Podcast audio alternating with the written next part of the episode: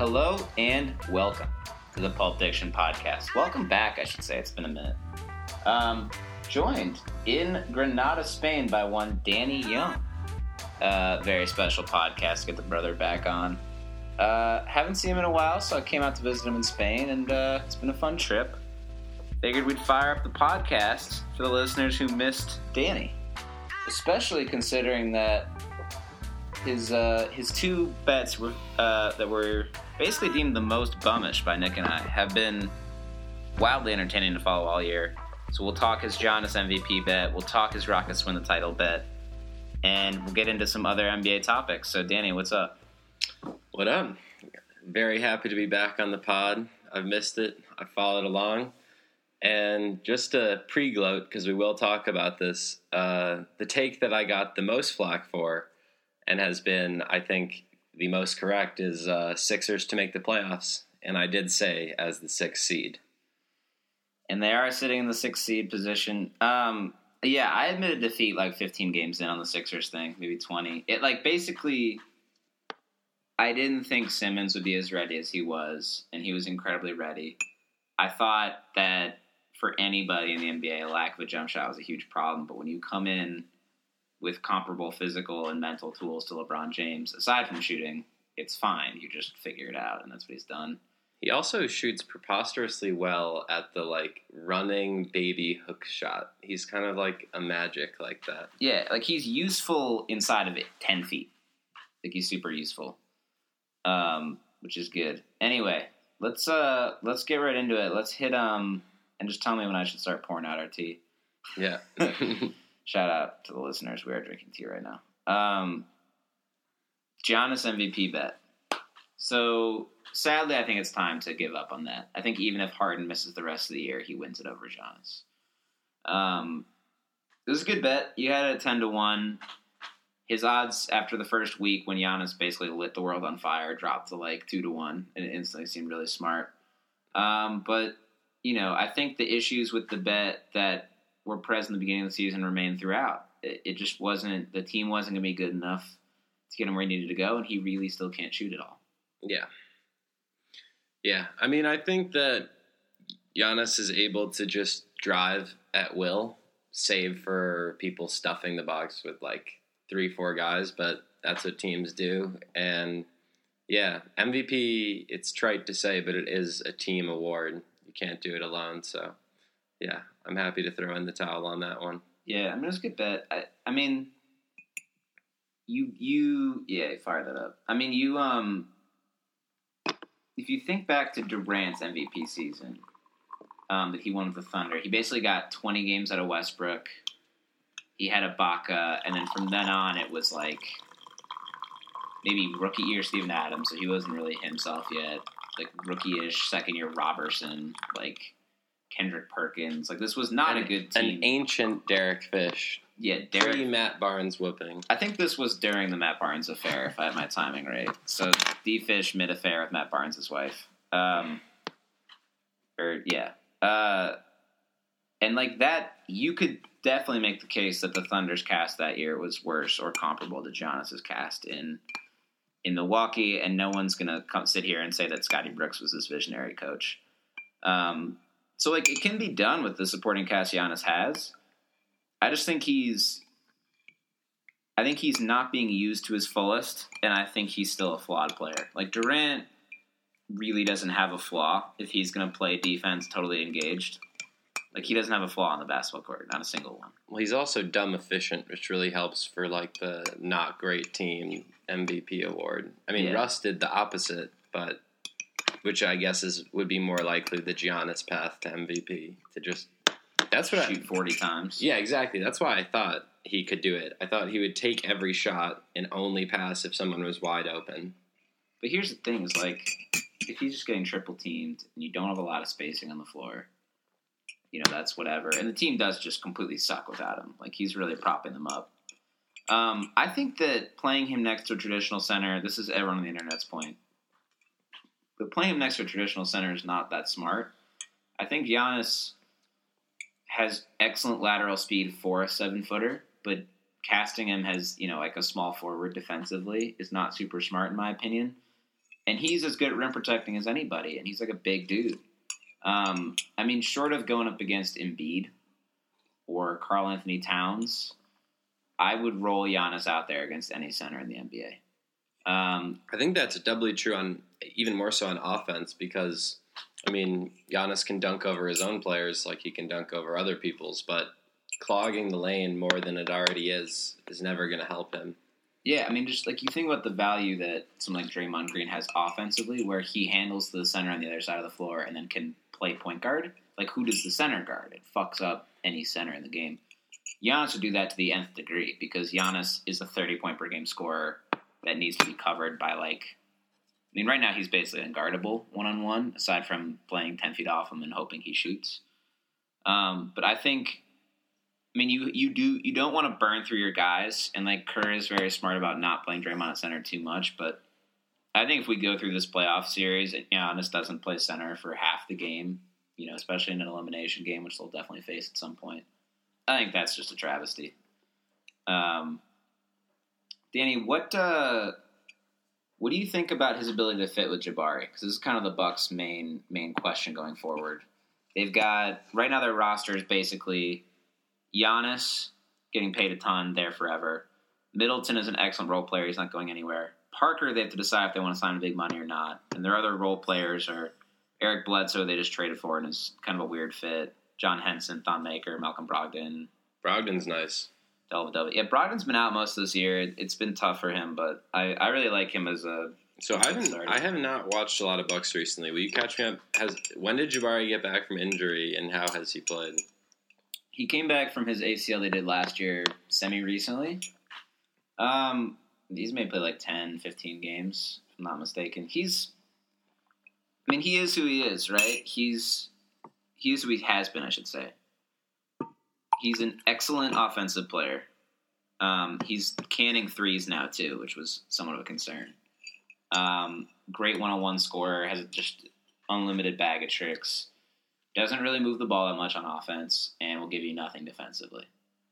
Um, he's, I think the the comparison for him coming out of school was Carmelo, and that's probably the fairest. I think Carmelo is a better shooter um, and better player in general, but Jabari, like that's that's kind of the skill set you're working around.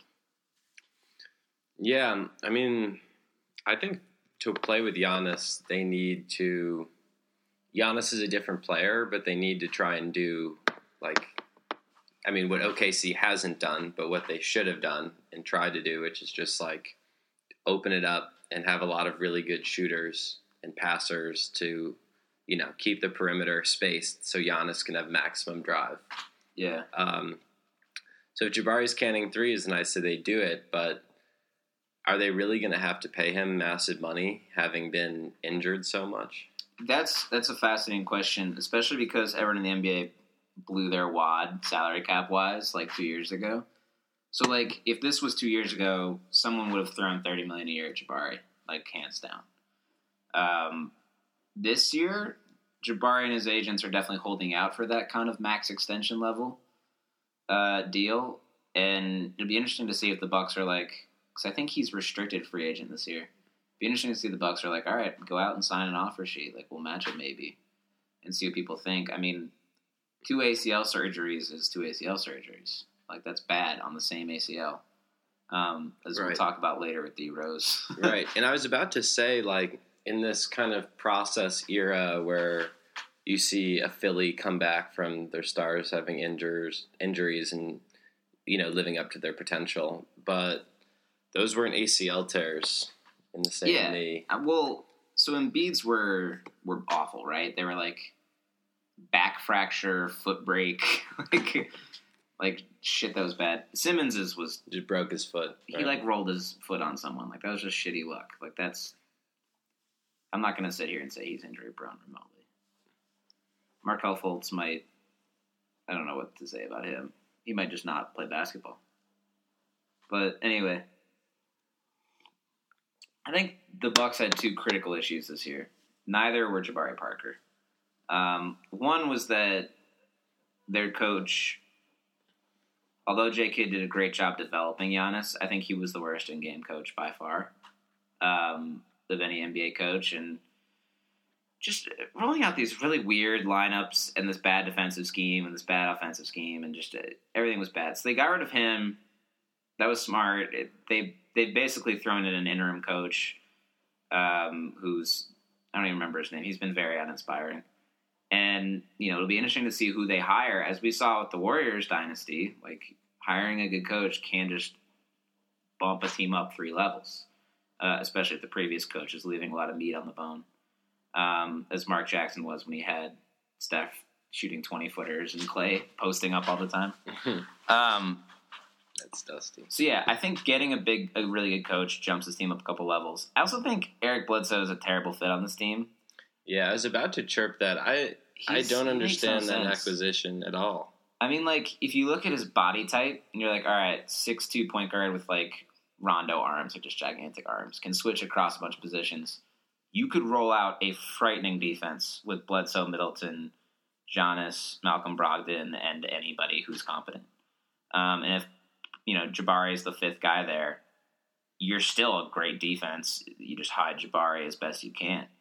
Um, the problem is that that's not how Eric Bledsoe works mentally. He's a guy who's like very much trying to get his shots on offense and loves to dribble the ball and loves to like like he's going to take 18 shots a game if you play him starters minutes, which is awful because he's he's a point guard that doesn't really get to the rim in an elite way and can't shoot that well. Yeah, and I feel like, uh, you know, Milwaukee's at their best when Giannis has the ball in his hands, like James Harden style, just or James Harden pre Chris Paul, where he just started every possession with the ball. And I think they could have done much better to not get an Eric Bledsoe and to play, I don't know, just whoever their best guard is that can shoot threes, or go out and get a guard that can shoot threes at an elite level. I'd want like Indiana Pacers George Hill for that spot, right? I want someone who's totally content taking the fourth or fifth most shots, plays really hard defense, makes smart passes, can make open threes. I don't need anything else. I think it would be nice for them to have like a really good shooter in that spot if they're going to go out and I sign mean, someone. yeah, it's always great to have a good shooter because they don't really have any except the ones that come off the bench. that's true. Between between Parker, Middleton, and Brogdon, that's decent to really good shooting. Like, like I think Middleton's usually around forty percent. Brogdon, can get up there. really. Parker should be up there. I mean, that's great shooting, especially around Giannis.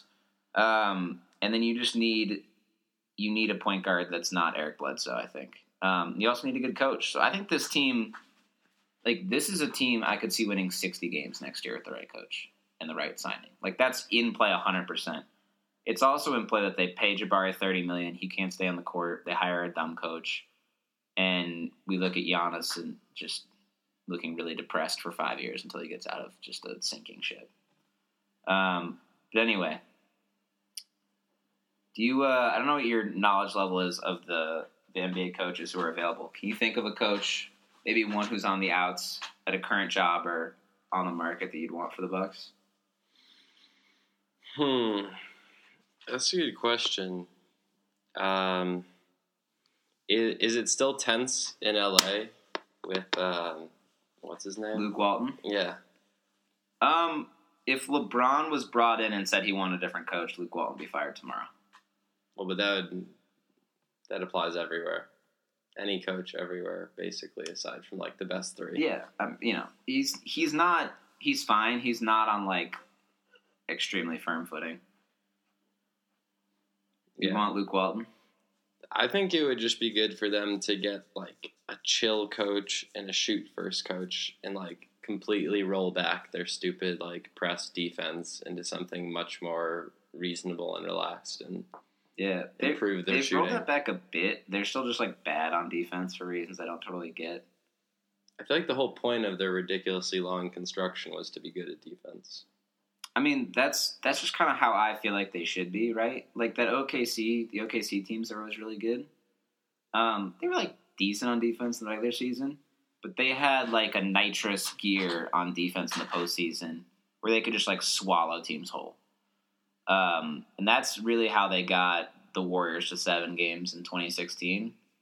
Is they were switching all this stuff in between Durant and Ibaka and Roberson and Westbrook, there's just so many limbs on the court that like you couldn't make passes. Um, but yeah, I think I don't know who you? I'd Who's want for them. coach? Yeah, it's it's tough. Like it's really tough to hire a good coach. Like there's like four of them in the NBA. um, I mean, I would take Fizdale. I think he's at least we've seen him be a good coach before. Um, Dave Joerger, I always thought was like a decent coach, and for some reason left a dysfunctional Memphis team to go to an extremely dysfunctional Kings team. Um, I feel like between those two guys, with Fizdale, it'd be a lot of like slash and kick. He'd run like a Miami-ish offense. I think would be nice. Um, nice for Giannis to to have a system to fall back on a bit and start learning team basketball because he really only knows ISO stuff. Um, because that's just what he's had to do. Um, I'd like Fizdale, I'd like Joerger. Joerger, I think, coaches defense well. Um, really, just someone who's like smart and understands that they have a generational freak talent in Giannis and can can do something smart with it. What about uh, Brown off Kerr's bench? Mike Brown. Yeah. I've seen the Mike Brown show before too many times. He he was famously hired by the Cavs, fired with like four years on his deal, and I think he was rehired during the same deal and then fired again. Like there may have been overlap where he was paid by two separate contracts for the Cavs, but it just it. I've seen him as a head coach. I'm like, no, thank you. Like I'm just done. Um, I just don't need it. Like, and everyone will point to, oh, Mike Brown like ran the Warriors. Oh, like you know, Luke Walton the Warriors thirty nine four whatever, whatever. That's still Kerr's coaching. That's Kerr's system. That's Kerr's culture. That's Kerr's everything. Right. And just because you're the steward, like that's not the hard part of coaching. The hard part of coaching is not sitting there and making subs and clapping during timeouts. The Right. hard part of coaching is like setting culture, developing sets, game planning, that kind of shit. But my only reason for suggesting him is just that the perfect coach for, well, basically anywhere, but for Milwaukee in particular, I think would be Kerr.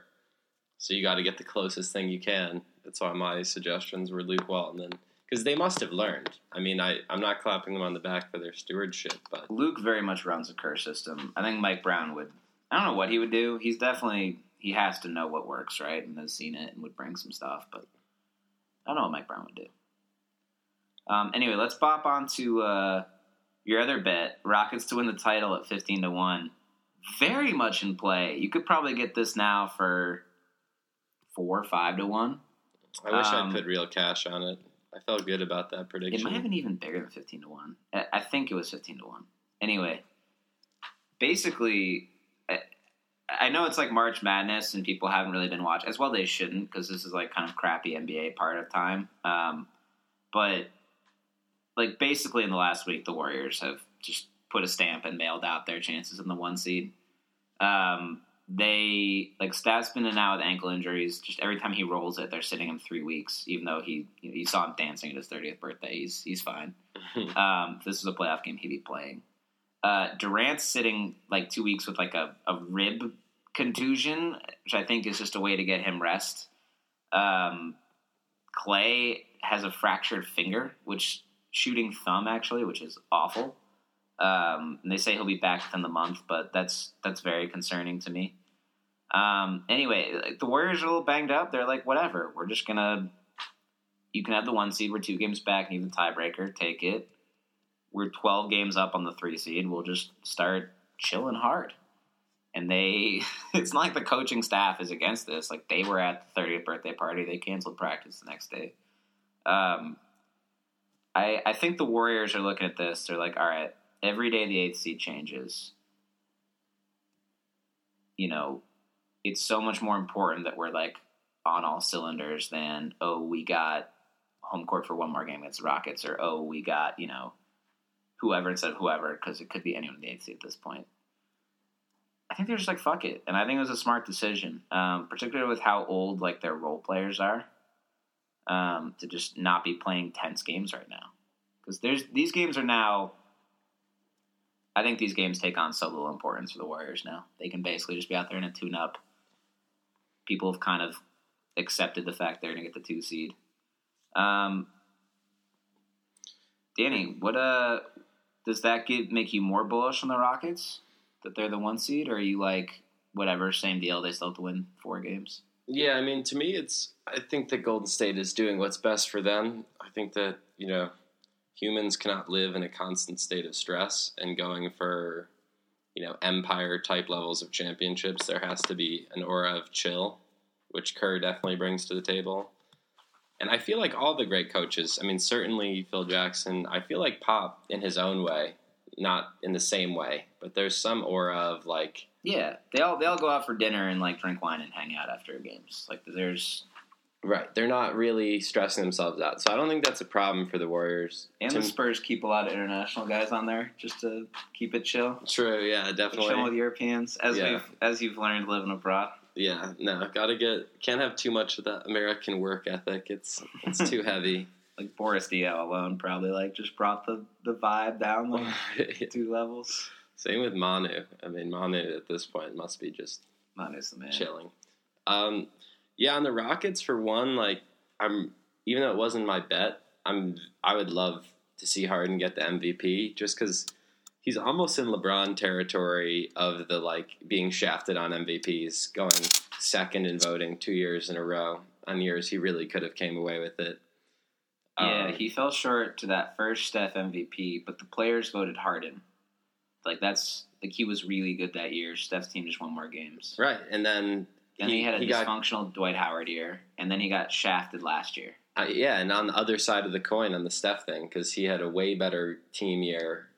I mean, not even comparable team year, and lost to Russ because Russ had stupid amounts of triple doubles. He lost to Russ because triple doubles are like an easily graspable concept. So Harden was like 28 points, 11 assists, 9 rebounds. Westbrook was 30 points, 10 assists, 11 rebounds. All way less efficient on a dusty. Way less team. efficient on a worse team, Yeah, helping out no one on the floor, whereas Harden was like flinging ahead passes, hockey assisting all the time. yeah, it, it, it remains. History will look back on the fact that people were just voted for Russ and, and frown upon it. And anytime you talk to a Russ voter, they're like the triple doubles. Like they don't have like a rational response. You just hear the word triple double come out quickly. It's just so hard to get a triple double in the NBA. Is what all the like you know but it's like TNT countdown guys would say. isn't it so hard to get a 28, 11, and nine in the Yeah, NBA? Like, exactly. it's goofy.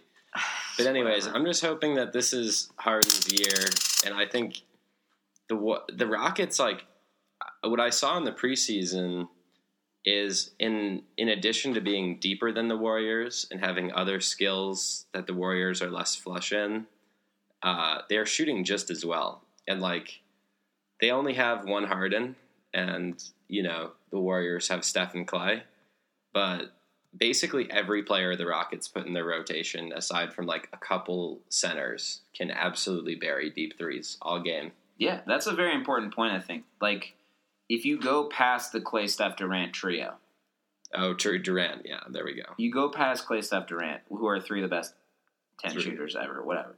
You have a lot of non shooters. Draymond's a bad shooter. Pachulia, McGee don't shoot outside of the paint.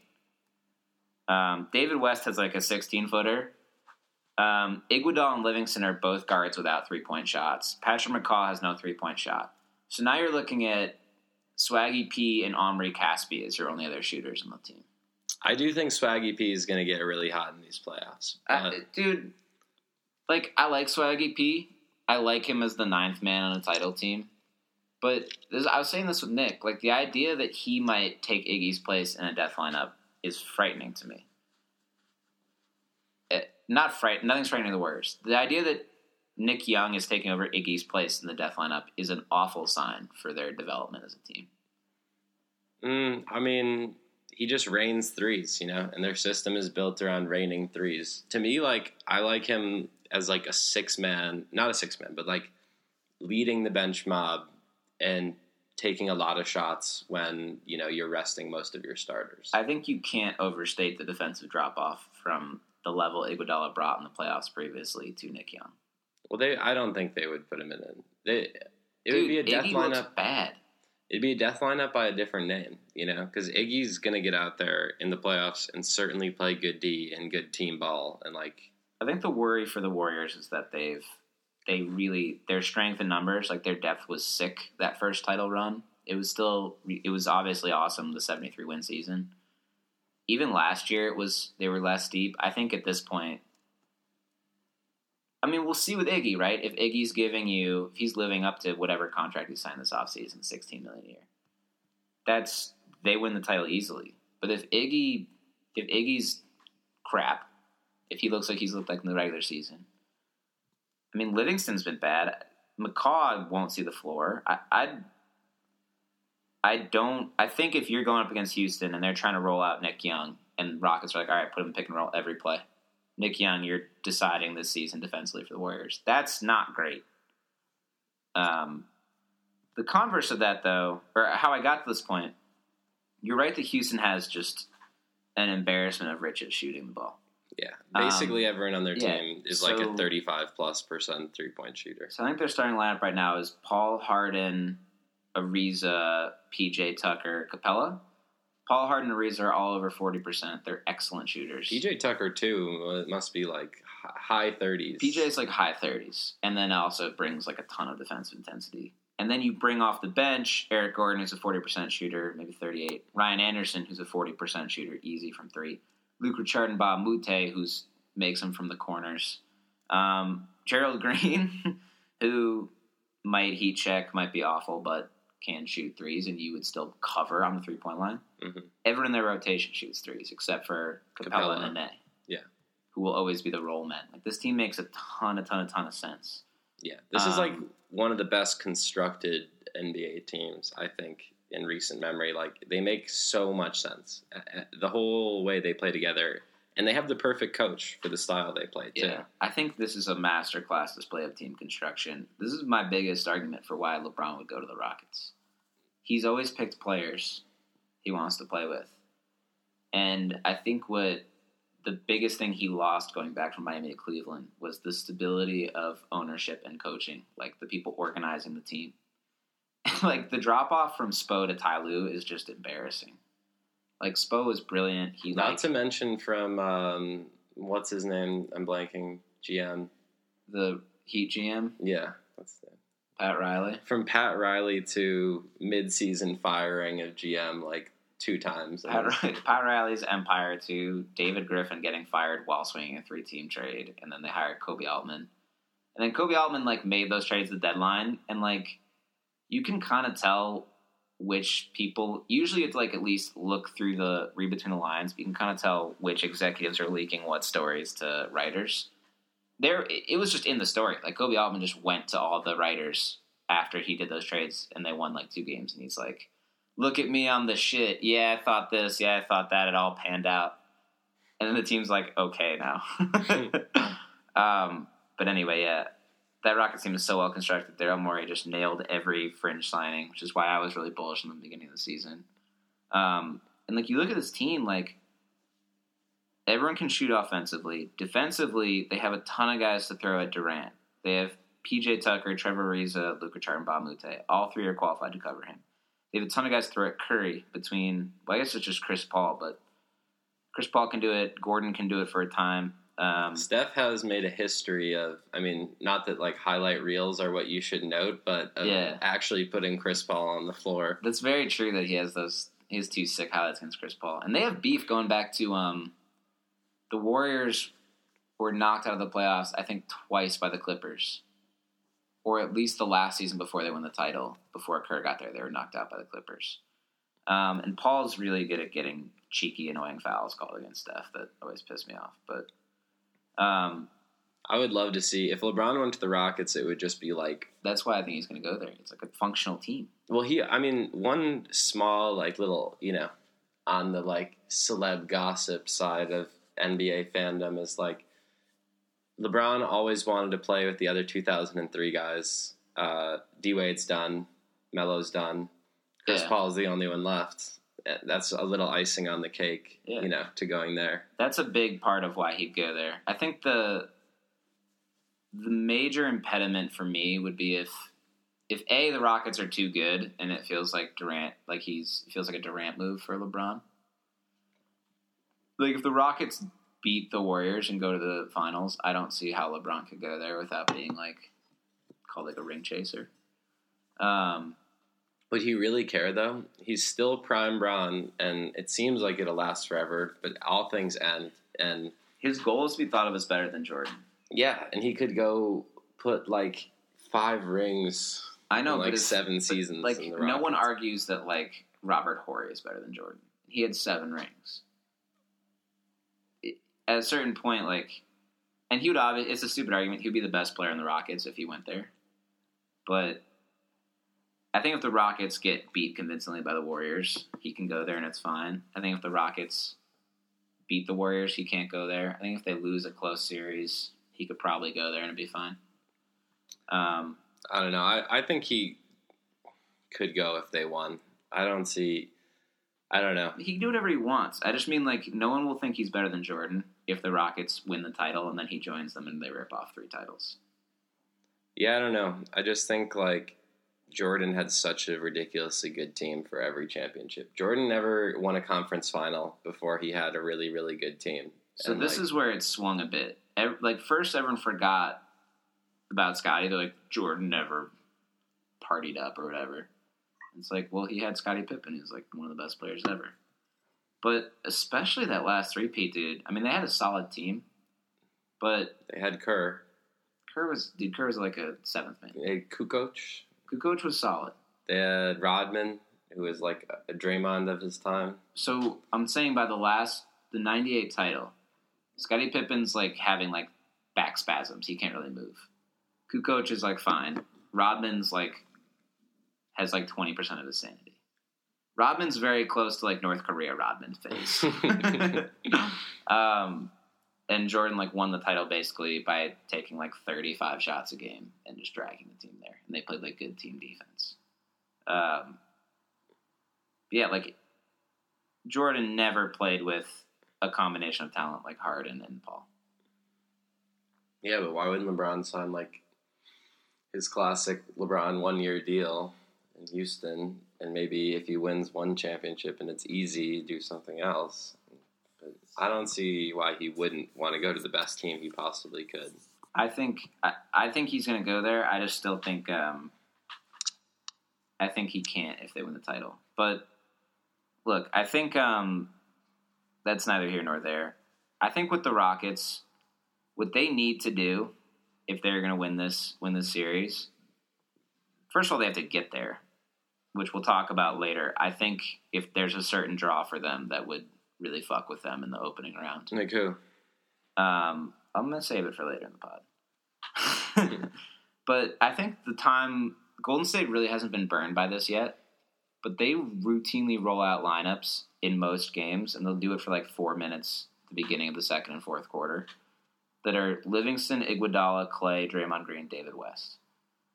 That lineup is prehistoric by NBA's modern NBA standards because Livingston and Iguodala can't shoot. Draymond Green can't shoot. David West can make like an 18 footer, and they just run Clay off screens. Like most sets with that team is David West getting like a post touch and trying to pass to someone. And they move beautifully, and it's an elite defensive unit between Draymond and Clay and Iggy. But if you rolled out something, if you're Houston, and you roll out like Chris Paul, Eric Gordon, PJ Tucker, Ryan Anderson, Nene, like you get you run that non-hardened unit against them with Paul and a bunch of shooting.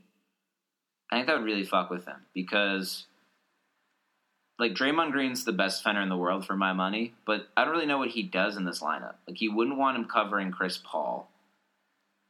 And like does he just go stand next to Ryan Anderson? Like that's kind of a waste of Draymond Green. You just have Ryan Anderson stand at midcourt and Draymond's out of the play. Um, Most logically guard like PJ Tucker, probably. I guess you'd put Draymond on Nene and you put David West on Ryan Anderson. But anyway, it, it it's weird for Draymond and David West to, to cover this lineup. You can spread the shit out of them on offense. You probably still get a, a decent offense uh, going against this lineup. And you can completely swallow them. Like I don't see how Livingston, Iguodala, Clay, Draymond, David West scores against that team because Ryan Anderson can hide on you know whoever he wants basically between Livingston and Iguodala. Nene sticks David West, PJ sticks Draymond, Eric Gordon sticks whoever, and Paul sticks Clay, or Paul sticks Livingston, Eric Gordon sticks Clay. Anyway, I think Houston can consistently win that. You know what? quarter in, quarter out. In that specific lineup, though, the one thing that And if they're like- winning while Harden's resting, it's huge. Houston's a little bit short. Like Golden State's tall and Houston's short. They could change up their game. You know, Livingston could post up Paul easily. So could um, I'm, I'm ecstatic if the Warriors are running Livingston post ups. they do that. I know they do, and I'm saying I'm ecstatic. That's Yeah. great. Do it. Yeah, Go, Shaun Livingston. They'll- take they'll have to take go- your eight footers. I'm happy about that. There, that in that specific like bench v bench play out, the Warriors got to like big boy them. That's the only advantage they have. I mean, Golden State can also not sit Curry and Durant at the same time. Why do they do that? I don't really understand it. I think I don't know why Kerr does a lot of the stuff he does. I think he likes the defensive intensity that this lineup sets, and then the starters trickle back in and they keep playing hard. But I don't know what he does. What he does, he has a lot of white, weird lineup choices.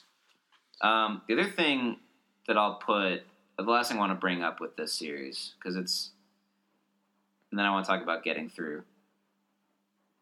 Clay has a broken thumb, which isn't being talked about as much as it should on his shooting hand. Um, they had first diagnosed it as a sprain, which leads me to believe it's like a very slight fracture on your thumb.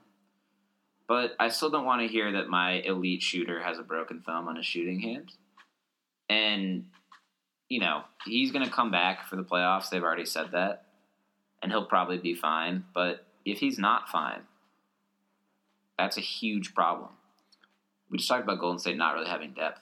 Yeah, and the other thing is like, moreover, you said that even though he was dancing his birthday party, like Steph back with the ankle injuries, uh, in addition to this, and it's like the only way in the past that the Warriors have lost is by not really being healthy. They all played, but they weren't healthy. And like I already think Houston's kind of got a better team overall, or at least comparable.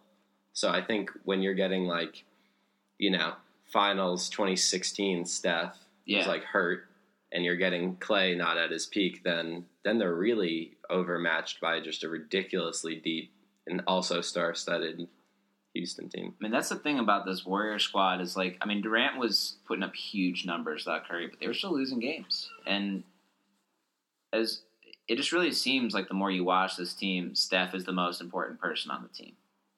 And if he's not cooking at like his highest degree, that's gonna be a problem for them. And I know like Durant's weirdly a better player than Steph, but Steph is like more important. Steph's the heart for sure. Well, he's like the culture. Like everything they do is with the subtext of you can't let Curry breathe without someone in his jersey. Every time he screens for someone, it the person's going to get wide open because you can't leave Curry for a half second. All this stuff. Like that's the ecosystem that Durant lives in, not vice versa. Even when Durant's balling out in the finals against LeBron and was clearly the best player on the floor, Steph had to be there for that system to exist. You know what I mean? Definitely. So it's it's a weird dynamic, but they've kind of, in a way, it it's very interesting to think about who's the better player on the team or who's the best player on the team because they the way it's set up, they need both. Yeah. Definitely. Um, yeah. Any other shots on this, or I'm gonna bob through? Uh, just to finish that point, I mean, when Durant came in, it was not like we're gonna make make this Durant's team, even though he is like like you said, he was clearly the best player in last year's finals. Like He's he a played the better best. player than Steph. Yeah, he's the Full most efficient player in the NBA, aside from maybe LeBron. But LeBron has to shoulder more weight, so it's thrown off. But when Durant came, it wasn't we'll make this your team too. It was you fit so well in this team as it is. Yeah, I mean the thing about Durant is he fits anywhere. Like who doesn't like any team in the league could put him in their starting lineup tomorrow and be way better. You can't say that about a lot of guys because they need the ball or they need this defensive coverage or whatever. Durant has no weaknesses and does everything efficiently and well. Yeah. he fits anywhere. Um, For sure. Yeah, Durant is for sure going to ball the, these playoffs. I saw in Zach's notes, will Durant ball? Yes, is my answer. He's going to play ridiculously well. He's Uh, going to yeah. go like 30 and 20 every game. I think he has that finals gear in him, and like that was really encouraging to see when Steph went out. As Durant's like, all right, I'm just gonna score 40 a game. I'm gonna score 35 a game. Like he can do that. He could average 35 a game if that was his priority. oh, easily, yeah, for sure. Um, He hardly misses. yeah, he basically took on the Harrison Barnes role and just excelled at it. Yeah. and then they just feed him more in the playoffs. Um, yeah, he'll he'll be fine. The Warriors, everyone says they'll be fine. I think they are going to have to bring it to an extent, and we'll learn whether they just had the light switch off or whether there are real problems with the team in the playoffs. But um, we'll see. Kerr Kerr seems like he has a plan. He's really letting the guys chill out during the regular season. Um, we'll see if they snap to it. Yeah. And as a segue, they're going to have to snap to it because this year in the NBA, in years past, round one has been a joke, a formality. We had that awesome Spurs Clippers series one year, but usually like there's just a lot of crappy games that no one cares about. This year, I think like there's more parity in the NBA. Like I think there's like ten teams in the NBA that suck ass and are trying to lose. There's another six that ineptly couldn't make the playoffs, and the the other like fourteen the Warriors and Golden State are cut above, and you could argue Toronto are. I'm waiting to see them do anything in the playoffs before I'll say that. Um, I think there's a real chance of a huge upset in the spirit of UMCB or whatever the fuck 16 seed beat Virginia and destroy my bracket. Like, I think you, this could be the year you see a, a seven seed, a six seed win um, in the first round. Definitely. So I'm just going to read off really quickly the playoff matchups now, especially in the West, but also in the East. They're very subject to change.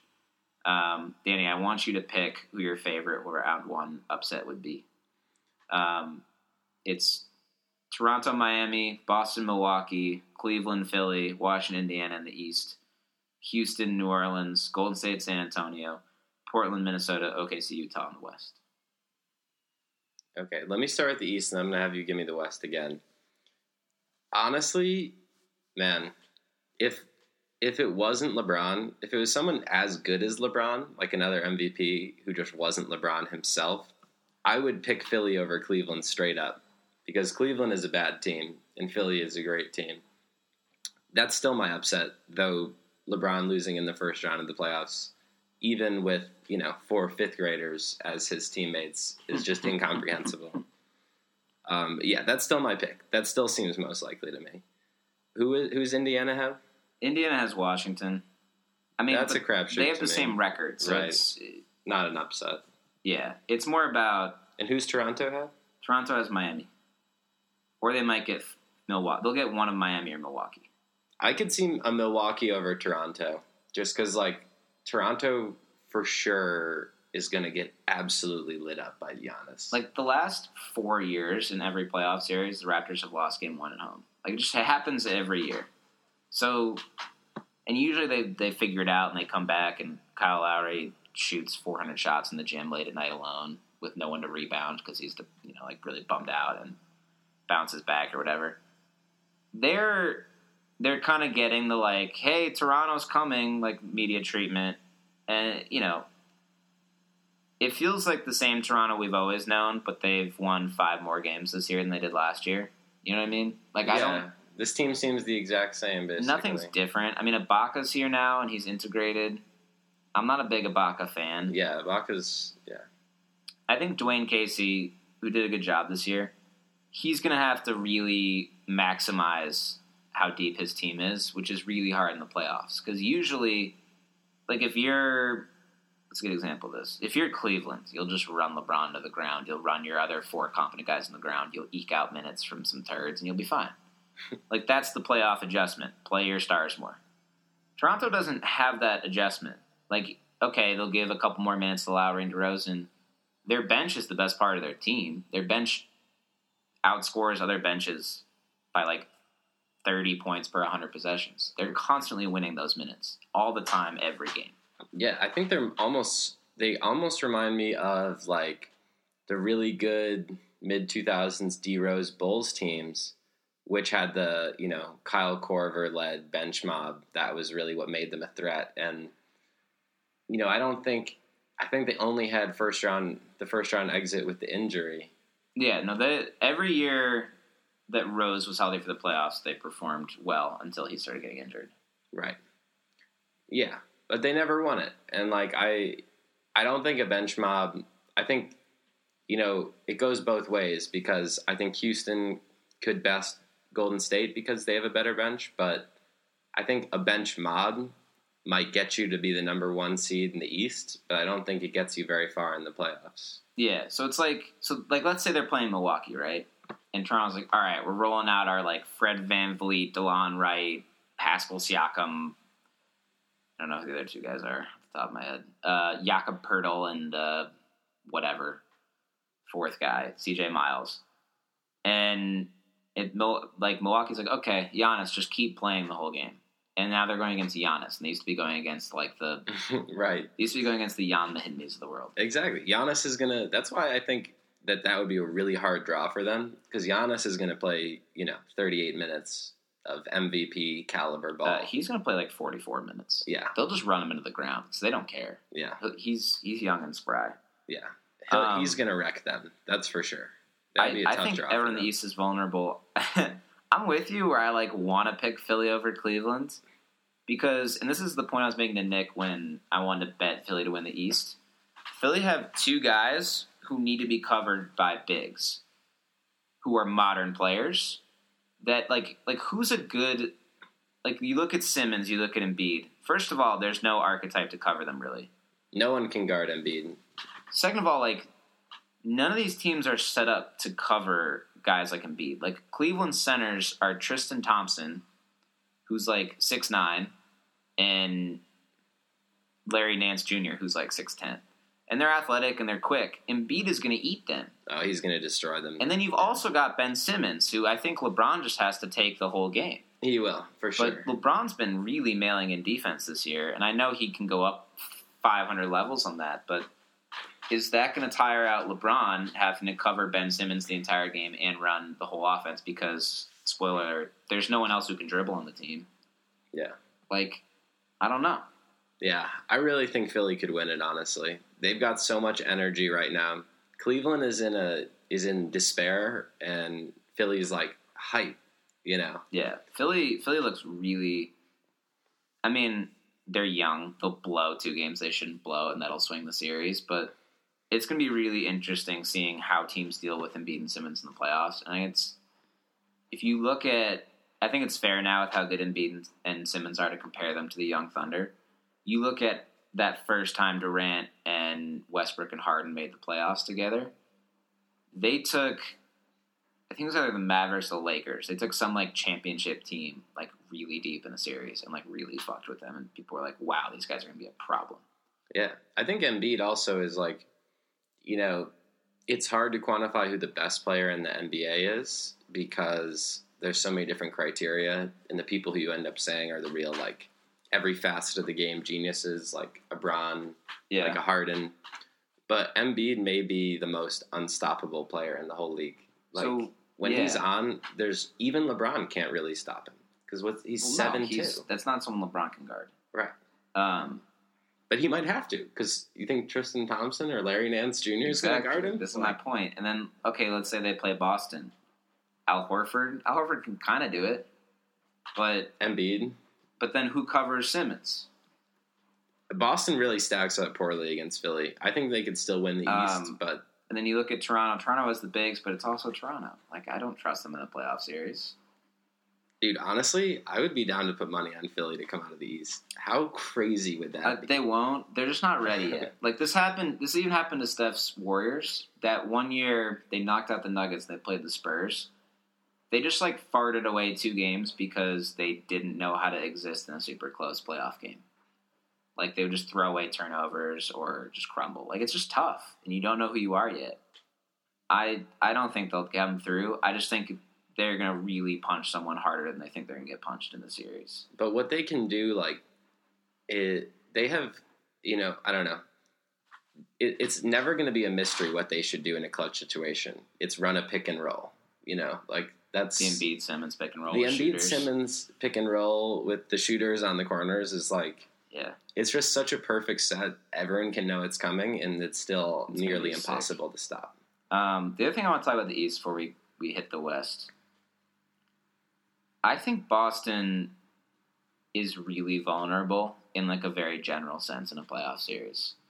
Um, let the record show we're one year removed from the Rajon Rondo Dwyane Wade, Jimmy Butler, three alphas Bulls team taking two games off the Celtics in Boston. I was about to bring that series Like- up earlier. like, that was unbelievable. So they were not an iron wall before, and they added Kyrie, who is an excellent playoff player.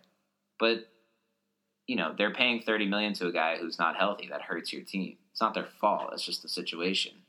And right now they're going to go into a playoff series counting huge on Tatum, Jaylen Brown. Daniel Theis is now out, which is like a problem for them. Which is a problem that it's a problem for them. Dude, honestly, I've always thought he's really dusty. Uh, it's it's gonna help. he's a rookie. out. He's, like an undrafted rookie. Like he's not supposed to be good. Um, and like Smart and Smart's a weird piece. Rozier, who I'm a big fan of, but you know, it goes on and on. They don't have like, like they go against Embiid and Simmons, and it's just Kyrie and like Horford. And Horford's a great player. He's also going to score 14 points a game. Yeah. Even if Kyrie's getting 30 for you, you're going to need big days out of Tatum and Brown. Yeah. And this is the point I made. Sorry, I'm going to say this really quickly. This is the point I made at the beginning of the season with Boston. Tatum and Brown had a very different outlook on the season than players who were supposed to be playing this many minutes in the playoffs. Tatum and Brown were came into the season like we're going to be behind a really good player. I'm going to go ham in summer league. I'm going to come in on my best foot forward because I want to earn 18 minutes a game on this team. Instead, Hayward goes down for the entire year, and they're now like playing starters minutes. But those guys were going ham in summer league, and they are not used to an 82 game season. Tatum just played a 30 game season. I think it's part of the reason Tatum exploded on the rookie wall for like two months. Um, playoff basketball, if they're already like really tired, which they probably should be if they're human beings, I, I could see playoff basketball just gobbling them up. I'd be very worried about like we always talk about the Warriors. Oh my god, they played ten months of basketball. The Celtics guys have now played ten months of basketball and are about to enter the playoffs, um, Yeah, which is tough. they did both go very hard in You just don't league. see summer league guys having to play in the playoffs. Yeah, and I think the other thing about Boston is it's the same point about Toronto. Like, I love Boston, and I it's funny because they're in this. I feel about them that I could see them coming out of the East, and they're my preseason pick to come out of the East. Yet, Yeah. yet I could see them making a first or second round exit just because, for all the reasons you said, but also just like if there's one thing that's been proven time and time again in basketball in our lifetime, it's that more superstars means more championships. And Yep. Boston has two, and one of them can only drop, as you said, like 15 points a game. So I think like Horford's a defensive. Uh, he's a superstar. You have to appreciate his defense. he's a team player. Yeah. He, he's like a Draymond type, obviously different, but intangibles and stuff like that. But yeah, like if Boston had to go up against Philly, I feel like they could lose that series. You know, I mean, the one thing is is that the coaching element. Brad Stevens is the best coach in the East by a incredibly large margin, That's true. and he'll coach the shit out of them. But yeah, big question mark on Boston for me going into the playoffs. Yeah. Um, all right. Quickly with the Western Conference. I'm not going to make you pick an upset because the three through ten teams are all the same rating, or all the same record, basically. Yeah. Bro, I don't have my phone. All right. Um, yeah, continue. Uh, so Houston and Golden State are one two, obviously. Do any? Do you think any of these teams could steal an opening round series off either of those teams? No way. I, to me, like Golden State and the Rockets are unbeatable by basically anyone but each other.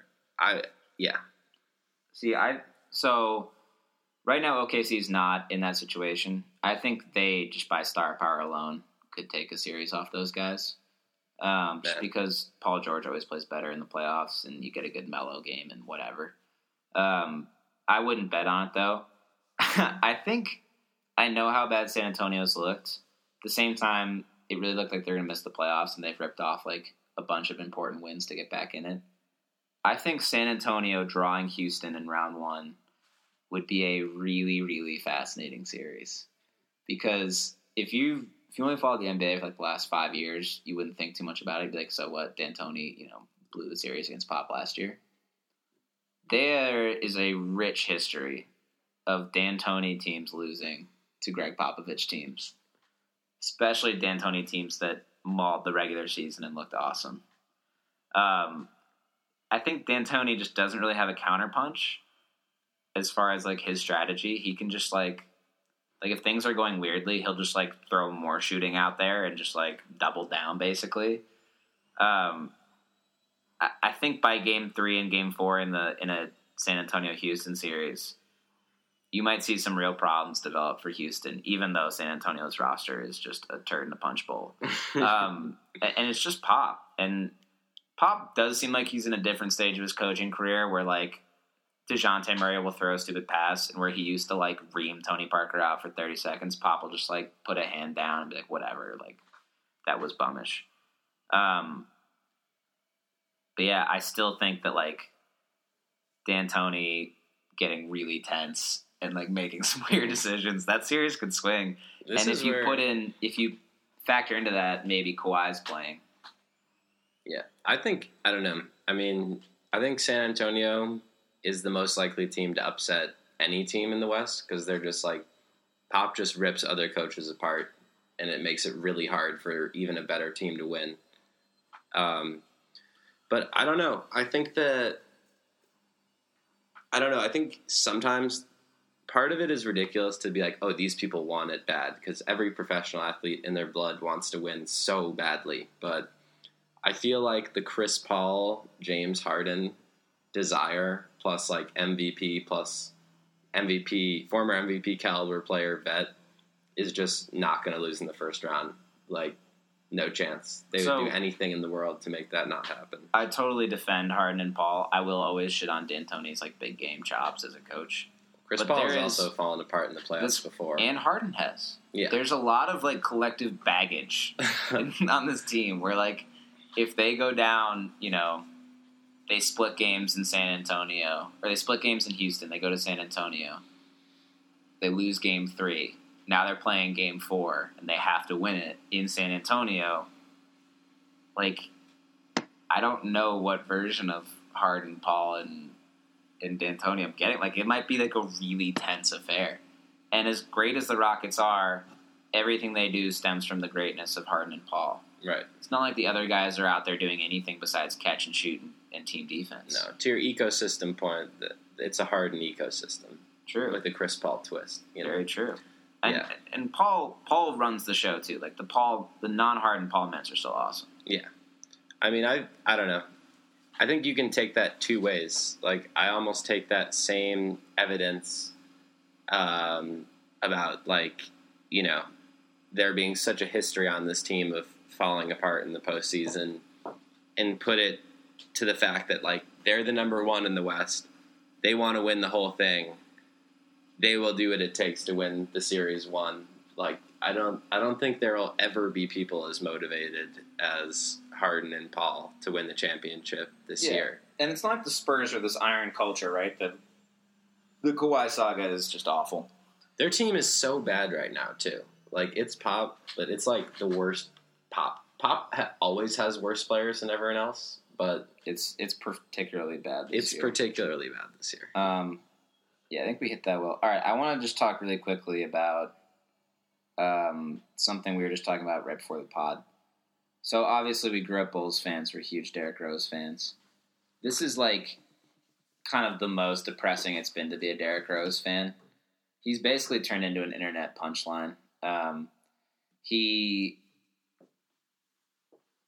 at his peak, we can talk about him being a flawed player because he was, but he was still. I still think LeBron should won MVP the year Rose did, but you could definitely make the case that that Rose is was an MVP caliber player because he won one, and to just see him go from that to this in six years or whatever it's been is really depressing. Um, for a number of reasons, you know, it wasn't his fault to a lot of extent because he just got so many surgeries, got hurt so many times. He's just not the same mentally and physically. Um, even though he'll he like chewed out a reporter recently for claiming that D Rose wasn't the same physically. And he's just like a bad basketball player now. Like you watch him play, he's a nothing on defense. He doesn't move the ball. He dribbles to the rim. He shoots inefficiently, and he's taking minutes right now from a guy Tyus Jones, who I really like. Who the team just plays better when Rose is out there instead of him. Um, or when Jones is out there instead of Rose. So, Danny, I guess like I don't know. Like I don't know if there's anything to say about this. Like do you feel like there's any way, shape, or form Derrick Rose can be a good NBA player again? And I mean, I think it is just a really sad story. I'm happy for him at least that he signed the uh, 200 million guaranteed Adidas deal before Yeah, all Derrick this will be went all down. right. He's he's banked 300 million between shoe and and, and NBA contracts. Yeah. be all right. Yeah, I would just say no. You know, I don't think he'll ever be very good again, and I just think like I don't know the psychological strain much more than the physical strain. I bet would be my you know non-expert diagnosis on him. Like I can't tearing an ACL one time is so hard, and to like be well aware that your three torn knees has put you in like meme culture in a very negative way forever must be a very hard thing to deal with every time you play. Yeah, and I, I think I think there's a couple of key things that don't always get talked about with him. Um, the first is that while he was injured, the game changed fundamentally. Like you look at who the title teams were when he went down. Um, his last really competitive year, because he was injured in the the playoffs, that the Heat went on to win their first title in. His last super competitive year was like kind of the beginning of the small ball like championship teams starting to win. So like 2008 to 2010, you have those Lakers and Celtics teams that started two bigs all the time. Like Garnett and, and Kendrick Perkins were starting and playing a lot of minutes together. Um, the Lakers rolled out two of Gasol, Odom, and Bynum a lot. Tim Duncan, there was another big with the Spurs, wasn't there? Yeah, and when the Spurs were in the titles, even in 2014, yeah, they would do Duncan and Splitter or Right. Duncan and shooters, but that that team played more pace and space. They they did figure out how to keep pace, uh, keep space with th- two bigs, but I mean, you we, we saw with the Heat and the Mavericks was a shift, and the game has changed so much in even the five years from then until now.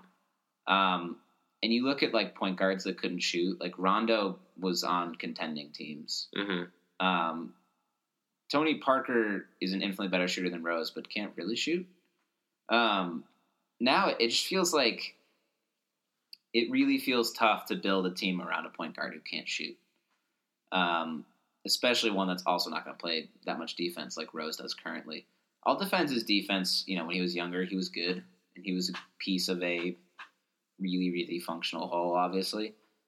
But I think to get hurt the way he did and come back a worse jump shooter is partially on him. Like you have to adapt to the times. And you know, you look at Westbrook. Westbrook always has that pull up 18 footer. He shoots a ton of threes at like 33%, whatever. That's not good. That's still better than Rose shooting a few at like 27%. hmm Um, yeah, I just think Rose, I think the time's kind of passed him by, and I think he got worse at defense and shooting when he needed to get much better at those things. Yeah, no, I think that's really apt. Um, yeah, I think there's such a you know clear divide between like old school and new school basketball over the past few years, and it was like clearly existed with you know the evolution of players like Braun and like you're saying with the Spurs being early on the pace and space, but like when Golden State first let the threes fly, that to me is like a pivot point in NBA history. It's like okay, well now there's no weird convention where we can only shoot so many threes and we all acknowledge that three points is way more than two when you're adding up scores Yeah, I mean Miami hucked. I think Miami hucked a lot of threes when they were winning titles. I think what what the old school guys would say was the Heat had guys who could go get a bucket in the paint when you need one. And LeBron was scoring his clutch points in the paint yeah, as was Wade. And like that's different than the Steph and Klay Warriors where you're didn't have a guy who's just gonna go in the paint and get a bucket. the big and- shot was always a jump shot Yeah. Yes. And I think that that worried people. Obviously, you know, you play you play the game enough. At three points bigger than two, everything. Um, what doesn't get mentioned in that calculus is that yeah, three points is bigger than two, but you do miss more threes than you miss twos um, because it's a lower percentage shot. The increase in points makes it worth it, obviously, but that means you're playing defense against a miss more than you would be if you're a two shooting team. doing that in late game situations might freaks people out, might swing momentum, whatever. Yeah, I think another reason why D Rose is so like woefully left behind too is because I think it was even when D Rose was an MVP, which again, LeBron, you know, anyone who follows the NBA would say that LeBron was a million times better that season. Um, and they just wanted to break up his MVPs for some reason. But it's because it was always a question of, oh, this guard should be able to shoot threes. And now it became they need to be able to pop like 35 footers legitimately because it just spreads the floor so much more when you have to guard a Steph or a Dame or a Kyle Lowry, you know, ridiculously deep. Yeah, I think there's also a thing with Rose where like he's sort of constantly trying to get his mojo back and like forcing it. Like you'll watch Wade play, and I think Wade was a smarter player than Rose always, but Wade, you know, can't shoot and can't move. Like Rose is infinitely more athletic than Wade at this point in his career. But Wade will find ways to like not that Wade is a good player right now, but he'll find ways to like lurk around the baseline or up fake and draw fouls or throw these good passes or whatever. Like he still as a veteran uses his like game experience to get that. Rose simultaneously has a ton of physical miles and not a lot of game experience. I mean, he played what four full years? Yeah. I mean, in many ways, he's like a you know a fifth year guy in the NBA. Yeah. Um, and I think you know we hold him this esteem as an MVP, but he played maybe one and a half to two seasons of MVP caliber ball, and you know I think he was much more because that was the year basically LeBron went to the Heat, and no one wanted to give him the MVP, and no one knew who to give it to. You could definitely argue that he was no better in those years than like I don't know Karl-Anthony Towns is or Anthony Davis is. D Rose really rode the hype wave. You know, he Yeah. came in, he was a narrative his first two seasons, and he was so quick. He was so young to be as good as he was. It was really like, I mean, he was a great player to pull for too. He was a really humble kid, played really, really fucking hard on every possession. he was also on the Russ like crazy poster plays. Yeah. he, he was kind he of was, the first. He was a that. wow guy Yeah. to watch. Um, and yeah, I also think like you know it's tough for a guy to psych himself up to play as hard as he possibly can when he doesn't trust his body, and it's clear that Rose doesn't. Yeah. Um. Anyway, just wanted to bring that up because it this feels like it might be his last NBA season. Because if like it took him a month to sign with the Timberwolves, and if this doesn't really pan out and it's been awful, it might be over. Then again, Thibs might throw him a four-year, twenty million dollar deal for to recreate the Bulls, but and then sign Noah or trade for Noah. But Oh my god! but there's a real See how that works for Doc Rose's Rivers. last uh, NBA run. Yeah, it's sad. Yeah. Injuries. I mean, that's the thing about sports. Injuries are are such a big part of the game. It's like, yeah, I mean, everything seems like it's going to last forever until it doesn't with sports, right? Like, Yeah. Everyone thought the Thunder was going to win titles. You know, everyone thinks the Warriors are going to win five more titles. Maybe they wash out this year. Iggy looks washed. You know, Steph breaks an ankle or something, and we're like, wow, maybe this is over. yeah. I mean, or just LeBron going to Houston will be like a massive roadblock in the Golden State era. That would be an insane roadblock for any team to to surmount. Who would you pick? It's going to be tough to project out next year because the rosters will be different. If you got to trade PJ Tucker for LeBron right now, straight up, who would you favor in a Rockets Warrior series? I think the Rockets. I mean, for sure. Like, yeah. I mean, I don't know. That's the thing is like in so that you figure LeBron's better than Durant and Steph and Harden are comparable. Exactly. And I also think it's just like, I think when you match the star power of a team, then it becomes more about team basketball. And like, the Warriors are obviously the gold standard for team basketball.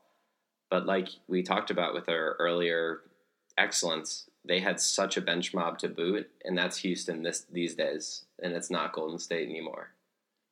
I would be a little hesitant to favor the Rockets. And this is my big point for why LeBron and Simmons can't play together. It's not nearly as big a problem on the Rockets, but it is a thing. the key to making super teams work is having value off the ball. Like Steph has as much value off the ball as on it, as does Durant. Klay has more, right? I'd rather have Klay running off screens than holding the ball. Right. And you saw that with the Heat, right? Wade and LeBron both want to hold the ball to do their thing. They can't both hold the ball. LeBron, as great as he is, doesn't have as much off-ball value as even Klay Thompson does because LeBron's, you know, a 37% three-point shooter. It comes and goes. Um, he's obviously super dangerous cutting and being brilliant, whatever. And you'd still stand near him because of the swinging aspect and him driving. But you know, it would be first of all, it'd be impossible for him and Simmons to play together because Simmons, if he's not holding the ball, becomes almost useless. Well, yeah, that that would never work. It's two of a very similar breed of player. Well, just- yeah, like I, if Simmons isn't touching it, you'd want LeBron to hold it, and if Simmons isn't holding it, he's not a good player anymore. Yeah. Um, with Paul Harden and LeBron, they're all so smart. It would obviously work and it would work well. But you know, how much do Harden and Paul get to touch the ball? Yeah, I mean, I think that's a really good point, but I just feel like LeBron is a savant, and so are the other two guys. Like, I think that those three are three of the ten, if not five, smartest players in the NBA. Absolutely. And you know, Nick had his doubts about, and Nick and many had their doubts about can Harden and Chris Paul share the ball. They both like to create offense through them. And I get that they've negotiated a timeshare, which wouldn't really work well adding a third piece to the timeshare. But like the lesson I take from that is that when you have ridiculously smart players, they figure it out. They do, and it totally works. And It's LeBron would be the first one, I think, of the three to be like, I'm going to make myself the greatest off ball player. You know, I don't. So if- I don't know about that. He can't. He's not that great a shooter. He's the worst shooter of the three. Right, but I feel like LeBron loves to do the. Like, my point is, he obviously still needs to touch the ball all the time, but he doesn't need to take it up. He could be almost as good, LeBron, I feel like, catching a pass in the post or on the wing, Yeah, making a post him up second a making a second pass or driving or you know I, I don't think he needs to carry the ball all the time to like get his touches and get his mojo going. But if Chris Paul's just walking up and throwing an entry pass, then why can't Chris Paul be anyone else? yeah i mean i, I think obviously they it's more of a flow thing that you can't even put words on that they'd have to figure it out. But i think that lebron could you know get his touches and move it. I think harden harden's the player who i think needs to always like possess he's Like- such a possession centric player Yeah, I love the like the fact that Harden drives and kicks to Chris Paul, and Chris Paul attacks an unset defense. That's unfair. You could say the same thing about LeBron, but you just have to wonder. I mean, if what probably happens is LeBron and Harden hold it all the time, like a Wade, LeBron setup, but even more efficient because Harden can shoot, and Chris Paul just kind of becomes a different player. But Chris Paul's old, and maybe that's what he has to do. Um, Chris Paul could easily become take Anyway. on a more Tony Parker in the glory days role, you know. they're just so different. Parker's such a quick guy, and Paul, I think, lost most of his athleticism. Anyway, I think um, I think I would still favor the Warriors because I think having off-ball value is critical to making these teams work, and I don't know what LeBron's off-ball value is. And Harden has a lot, but we are losing a lot of Harden if we're putting him off-ball. Um, whereas Steph, like Steph, can walk up, throw an entry pass to Durant, go stand in the other corner, and he's still a fucking problem over there. Because if he back screens for someone, it's like a three person thing to deal with it. Yeah, yeah, and Harden could take a page out of that book easily. But- just as good a shooter. No. First of all, no one's just good shooters. That's true. No one's as good as shooter. Harden's like a very good shooter. He's still not someone I want to run Klay Thompson like off screens. No, right. He's more He's a a field shooter. right. He's a dribble and shoot. Yeah. All right. I think that wraps it, Danny. Yeah, good pod. Thanks for Good having pod. me on. Good to have you back. That does it for this edition of the Pulp Diction Podcast, Granada edition. Um, try and drop this, you know, late Sunday, early Monday, so that you guys have something to listen to and think about as we're waiting for the next week in March Madness to come back. What an opening weekend! Um, I love this every time of year, March Madness. Definitely watch some of that. Um, but yeah, good shit. Hopefully, after March Madness is done, we'll almost be done with the NBA. We can get into the playoffs, which is when the real season starts. Um, but anyway, thanks for listening. Look for other stuff from me. Take care.